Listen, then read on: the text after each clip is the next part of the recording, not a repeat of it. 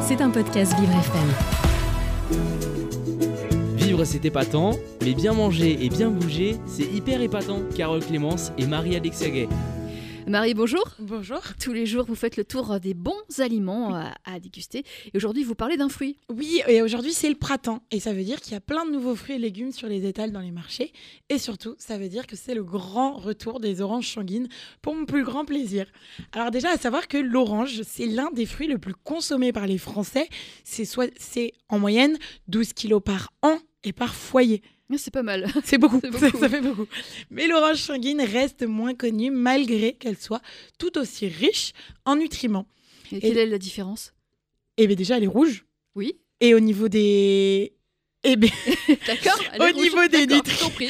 non, non, au niveau des nutriments et au niveau du goût, elle va être un peu plus amère que l'orange classique aussi. D'accord, très bien. Et comme tous les agrumes, elle est riche en vitamine C et en fibres. Les anthocyanes présents dans l'orange sanguine font partie de la grande famille des antioxydants et la consommation d'antioxydants, on le sait, réduirait la prévalence de maladies dégénératives chroniques comme les maladies cardiovasculaires, certains cancers, le diabète, la maladie d'Alzheimer ou encore le déclin cognitif lié à l'âge. Et sa, sa richesse en vitamine C stimule le système immunitaire et permet une meilleure absorption du fer végétal. La consommation d'orange sanguine a du coup énormément d'intérêt chez les personnes végétariennes ou encore végétaliennes. Avec sa teneur en vitamine C encore, le fruit serait un apport non négligeable pour vous aider à surmonter les petites infections hivernales. La vitamine C qui possède aussi une grande fonction antioxydante et qui aide à réduire la fatigue. L'orange sanguine contient aussi une source intéressante de fibres et notamment pour les personnes ayant un transit intestinal un peu paresseux, ça peut être positif. Les fibres permettent de diminuer l'absorption intestinale du glucose, évitant ainsi des variations trop importantes de glycémie et réduisent par ailleurs l'absorption du cholestérol. Et enfin, ces mêmes fibres ont un effet rassasiant qui permet de réduire le grignotage, donc parfait si vous voulez, euh, de- vous êtes dans une démarche de régime, vous pouvez prendre ça en collation. Et pour les cuisiniers, bah, les choix sont multiples, autant en salé que sucré. Déjà, vous pouvez la consommer en jus ou en orangette avec du chocolat, dans vos salades de fruits ou même dans vos salades de crudités. Vous pouvez bien évidemment aussi l'associer à des viandes, comme le traditionnel et grand classique canard à l'orange.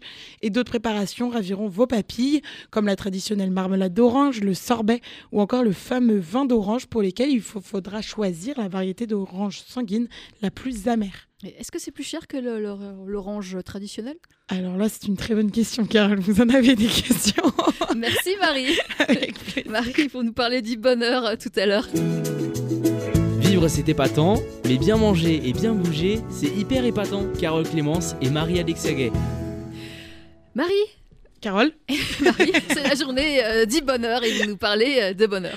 Et oui, vous le savez, tous les jours, il existe des journées mondiales de quelque chose. Et aujourd'hui, on a le choix entre celle des macarons, du conte ou encore de la santé bucco-dentaire. Mais celle qui m'intéresse le plus, c'est bien évidemment celle du bonheur. Et oui, aujourd'hui, lundi 20 mars 2023, nous célébrons la journée mondiale du bonheur. C'est une journée qui a été créée par les Nations Unies en 2012 pour reconnaître l'importance du bonheur et du bien-être. L'idée, c'est de montrer que le bonheur et le bien-être sont deux inspirations à caractère universel et ça partout dans le monde et surtout qu'il importe de les prendre en compte dans le programme d'action publique. Et oui, mais qu'est-ce que le bonheur? Et ben aujourd'hui, la conception des chercheurs en psychologie est celle d'un bien-être subjectif où encore le bonheur serait égal à un bon niveau de satisfaction de vie, beaucoup d'émotions positives et peu d'émotions négatives. Et derrière le concept d'émotions positives se cachent des représentations différentes pour chaque individu, mais aussi pour chaque culture. Ces mêmes chercheurs ajoutent par exemple que pour les Américains, les émotions positives vont être la gaieté, l'énergie, le dynamisme, alors que dans les cultures asiatiques, on va plutôt retrouver la paix ou encore la sérénité. Des différences qui sont transmises dès notre petite enfance par l'observation, voire même par les histoires contées par nos proches, qui ont un fort impact sur les activités que nous choisissons pour être heureux une fois adultes. Des chercheurs euh, sont encore allés plus loin en calculant un ratio de 2,9 pour 1 à atteindre entre les émotions positives et négatives. Comment on fait ça? En gros, il faudrait trois épisodes émotionnellement positifs pour atténuer les effets d'un seul épisode négatif. Et même si leurs recherches ont été critiquées méthodologiquement, la démarche de ces chercheurs a le mérite de soulever un point essentiel. Pour être heureux, la vie émotionnelle d'un individu doit être équilibrée et de manière assez logique par plus d'émotions positives que négatives. En gros, le bonheur, c'est un état d'esprit qui peut être influencé par de nombreux facteurs, autant par les relations sociales que la santé, l'éducation, le travail, ou même encore par le temps libre. Et en cette journée spéciale, il est important de réfléchir à ce qui nous rend heureux et à ce que nous pouvons faire pour améliorer notre propre bonheur et surtout celui des autres aussi. Justement, comment on fait pour être heureux? Et alors, la première chose à faire, c'est changer notre conception du bonheur.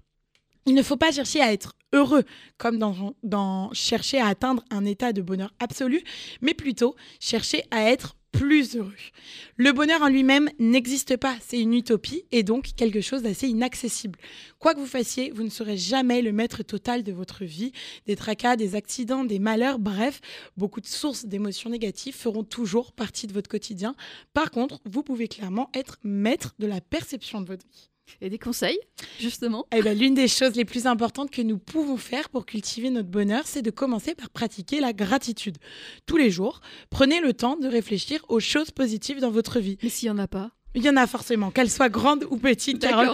Il fait beau, tout simplement. Ça peut vous rendre C'est le printemps. Et ben voilà, n'hésitez pas à les exprimer, votre gratitude. Et pour le faire, alors rien de très compliqué. Soit vous pouvez l'écrire dans un journal, vous pouvez en parler avec un proche, ou même vous pouvez partager vos pensées sur les réseaux sociaux. Et un autre truc pour augmenter notre bonheur personnel, c'est de passer du temps avec les personnes qu'on aime. Les relations sociales sont un facteur très important pour notre bien-être émotionnel et physique. Prenez le temps de planifier des activités avec vos amis et votre famille que ce soit une simple soirée cinéma, une sortie pour un repas ou simplement même un appel téléphonique, ça marche aussi. Et enfin, le plus important à mes yeux, c'est de prendre du temps pour soi. Cela signifie beaucoup de choses. Ça peut être prendre soin de notre corps en faisant de l'exercice physique assez régulièrement, en mangeant sainement ou encore en dormant suffisamment. Et cela signifie aussi prendre soin de notre esprit en pratiquant par exemple la méditation ou le yoga, en lisant un livre inspirant ou en écoutant de la musique relaxante ou comme moi en faisant des mandalas. Vous faites des mandalas Je colorie des mandalas, ça m'apaise énormément. enfin bref, en cette journée mondiale du bonheur, prenons le temps de réfléchir à ce qui nous rend heureux et à ce que nous pouvons faire pour améliorer notre bien-être et celui des autres, que ce soit en pratiquant la gratitude, en passant du temps avec nos proches ou en prenant soin de nous-mêmes. Nous avons tous le pouvoir d'apporter plus de bonheur dans nos vies et dans le monde qui nous entoure. C'était un podcast Vivre FM. Si vous avez apprécié ce programme, n'hésitez pas à vous abonner.